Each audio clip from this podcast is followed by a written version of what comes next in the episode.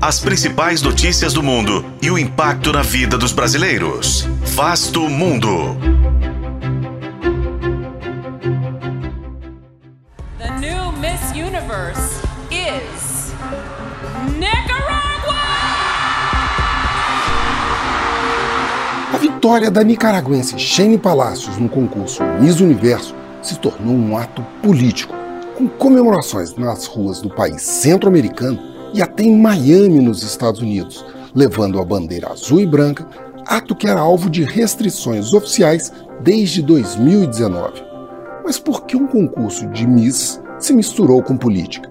Este é o Vasto Mundo, podcast de relações internacionais do tempo, e juntos vamos saber mais sobre a atual situação na política da Nicarágua.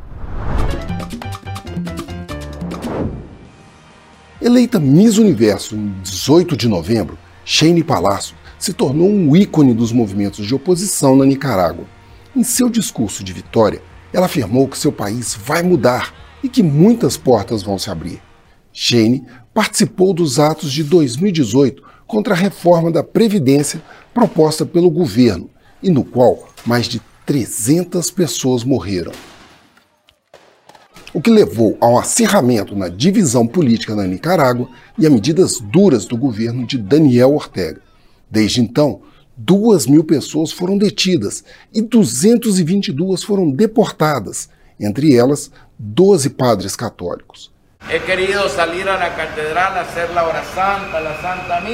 Acusada de fomentar os atos contra o governo, a igreja vem sofrendo diversas ações como a prisão do bispo Rolando Álvares e o confisco de bens da Universidade Centro-Americana, instituição fundada por jesuítas e onde a Miss Universo estudou comunicação social.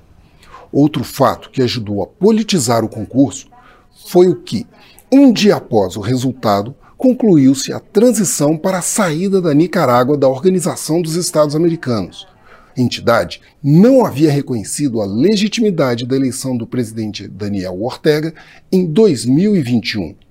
O ex-guerrilheiro sandinista conseguiu seu quinto mandato presidencial numa eleição em que sete candidatos da oposição foram caçados antes do pleito, o que levou mais de 100 mil nicaragüenses a deixarem o país, principalmente para os Estados Unidos aumentando as preocupações de Washington com a segurança das fronteiras e agravando ainda mais as relações entre Daniel Ortega e Joe Biden.